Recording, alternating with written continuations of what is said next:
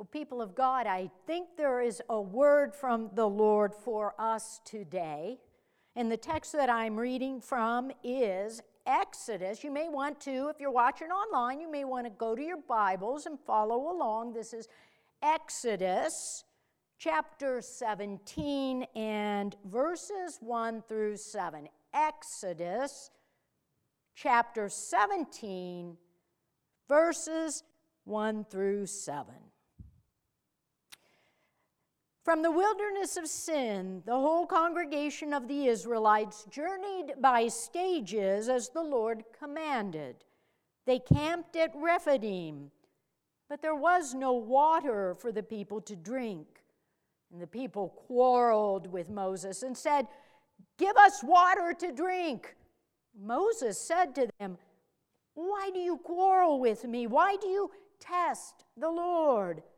But the people thirsted there for water, and the people complained against Moses and said, Why did you bring us out of Egypt to kill us and our children and livestock with thirst? So Moses cried out to the Lord, What shall I do with this people? They are almost ready to stone me. The Lord said to Moses, Go on ahead of the people and take some of the elders of Israel with you. Take in your hand the staff with which you struck the Nile and go. I will be standing there in front of you on the rock at Horeb. Strike the rock, and water will come out of it so that the people may drink. Moses did so in the sight of the elders of Israel.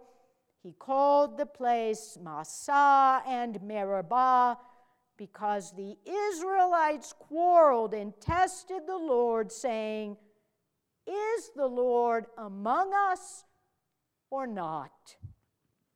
This is the word of God for the people of God.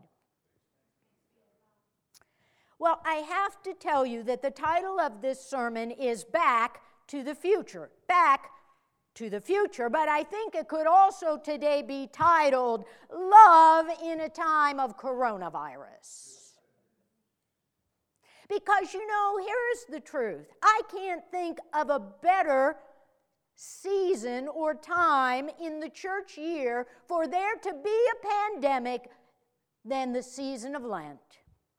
I mean, after all, Lent is that time when we reflect upon our human condition, when we remember that we are dust and will return to dust, that we remember how much we need the living God in our lives, that our hope is in God, that our lives are in God. What better time to face and reflect upon a pandemic than during this season of Lent?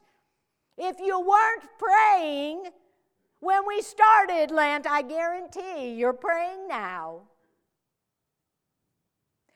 And it's been very interesting, I think, to watch the kinds of responses that we are witnessing among people because the human condition is on full display. Think of those who are afraid and are hoarding.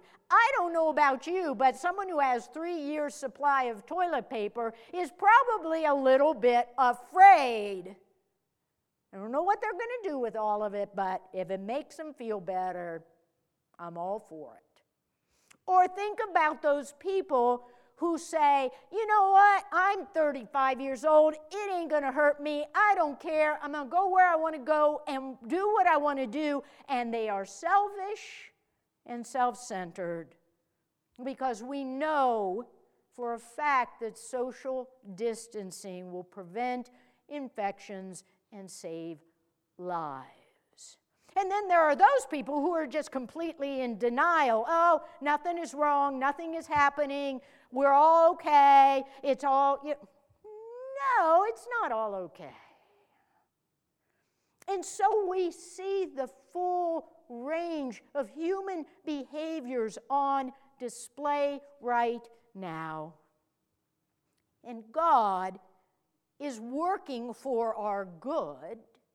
Social distancing is actually an act of faith because it reminds us that we are people who care for the larger community and for life and for well being. And while we're at it, let me just put an end to the bad theology out there. When someone says, oh, this is punishment from God, God does not take life indiscriminately in this way. And it's funny that it's a punishment until it impacts them and those that they think are good. The truth is that we live in a fallen world. The truth is that when humanity turned away, turned its back on God, we pulled the orderliness and the goodness of creation down with us, and now we live in a world that is filled with some chaos and where bad things happen. But the good news is that our God is working to reconcile and restore the whole of creation, and that is where we place our hope. Things may be a little different today, but the scriptures are the same scriptures we read, whether there's coronavirus or not. And this story in Exodus is one we ought to know pretty well. So, if you remember the background, the people end up in captivity in Egypt because during the famine they move there when Joseph is actually in power.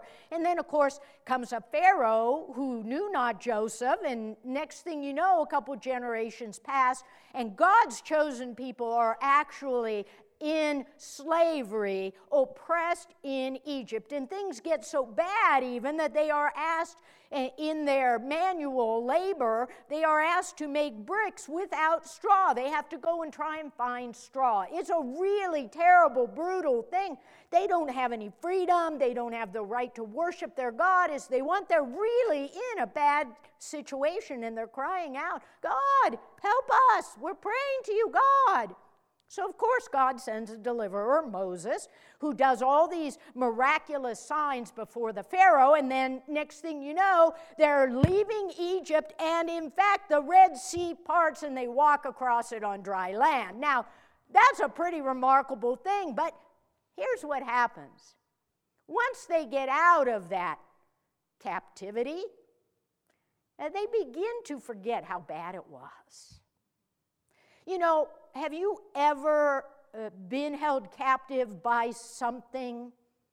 Whether it's an addiction, or whether it's your job, or whether it's money, or whether it's fear, and then you encounter the living God and you are freed of whatever that kind of captivity can be or might be, and then a little ways down the road, you're looking back at your captivity again. Thinking maybe it wasn't so bad after all. It's luring you back. Fact science tells us uh, that human beings tend to see the past through rosier glasses than it actually was. And these people, they're looking back and they're saying, you know what, we had onions. Mm-mm-mm. We could make onion soup back in Egypt. We had onions back in Egypt. Why are we here in the wilderness? Let's turn around and go back to where we came from. And so, this story of the people mumbling and grumbling in the wilderness and looking back to the past has at least two lessons and two things that I want to talk to us about today that we can think about during the week ahead. Now, the first thing is simply this human tendency to look backwards. We have this human tendency to look back to the past and to think it was a greater time. I mean, there are so many people in the church who are spending their time looking back and saying, you know what, the past was such a great time. If we could only get back to the past, everything would be good again. And yet, I'm here to say, you same people who are saying that, whoever you may be, you were grumbling and complaining back then. Everything wasn't perfect for you back then, but now, of course, it was so much better. But on top of that, Do you really want to go back to that place in the past? Do you really want to exclude the people you were excluding back then? I mean, think about this. If you want to go back 30 or 40 years, would I still be able to be your pastor? Would, would Brian, Pastor Brian, be able to be your pastor? Would we have the wonderful musicians that we have in this church? Not everything in the past was quite so rosy. Uh, many of you will remember this now um, classic movie, Back to the Future. And in it, the mad scientist, Dr. Brown, builds out of a DeLorean car a time machine. He has to, he has to build the, uh, he has to invent the flux capacitor. If you've ever seen the movie, that will make sense. The flux capacitor. So that the car can time travel. So his young friend, Marty, is with Dr. Brown, and Dr. Brown tells him that the only way the car can work is by the plutonium that he stole from the Libyans. And the Libyan terrorists show up and want their plutonium back. So Marty jumps into the DeLorean, hits the gas, and before you know it, boom, he's back in 1955. Now, the plot lines of the movie, there are two of them, and one is that through a younger Dr. Brown, Marty's got to figure out how to get back to 1985. But the other plot line is that Marty has now interrupted that past, and he's got to find a way for his parents to fall in love again, who are in high school, to fall in love again, or Marty won't ever exist. Well, needless to say, Marty works all these things. He gets back to 1985, and to his great surprise, his parents, his brother, his sister are healthier, happier, more successful than they ever were before he had gone back. You see, the lesson here is that we look to the past so that the future might be better. We look to the lessons of the past, not to go back there, but to learn from the past so that the future might be better. The scriptures are not there for us to go back to living in the time of Leviticus or even living in the days of Jesus in Palestine in the first century. It is for us to learn from the mistakes and the teachings of Jesus and God so that we might live a better life into the future. Let me give you an example. The reason that this time in 2020 social distancing has become a thing. Had you ever heard of social distancing before the past couple weeks?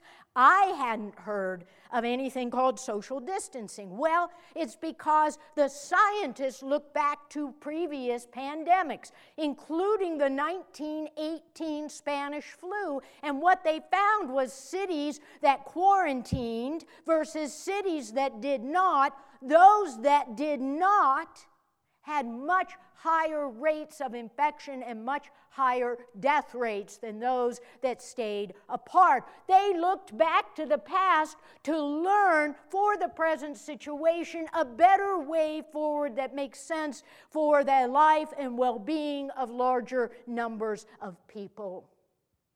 We look to the past for the sake of a better future for ourselves, for our children, for our children's children. But there is a second thing that we want to pay attention to in this story, and it's this the people are looking backward to where they have been and yearning to go back. But all the while, God is right there with them. All the while, God is leading them in that wilderness space. God has not abandoned them. they not only have forgotten the things that God has done along the way, but they forget that God is like this pillar of cloud by day and pillar of fire by night.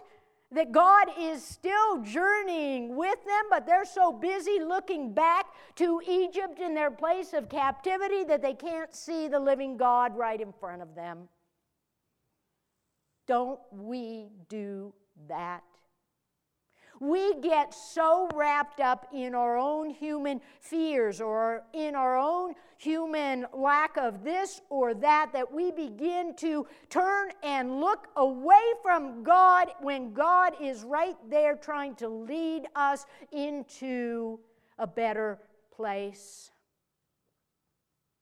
And that is the human condition in this third week of Lent, if we haven't figured it out, we have this tendency to turn away from God when God is right out in front of us. You can't follow Jesus if you got your back to Him.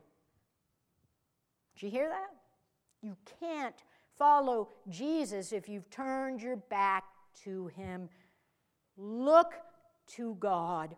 Look to Jesus. No matter what we are going through, no matter where we are, no matter what is happening in the world, God is steadfast and faithful. God continues to lead us. God has given us hope. God has promised us a good future. God is working for the reconciliation of the whole of creation and promises us life and that abundant and eternal during this time, when things seem a bit chaotic, when things don't seem to be the way we like and want them to be, we are called to keep our eyes on Jesus, to trust that He is leading us to a good and abundant land, and that the promises of God will never fail. We may not be physically together on this day, but the love of God and the power of the Holy Spirit binds us together in ways we cannot begin to imagine. Our God is with us now and always. In the name of the Father, and the Son, and the Holy Spirit. Amen.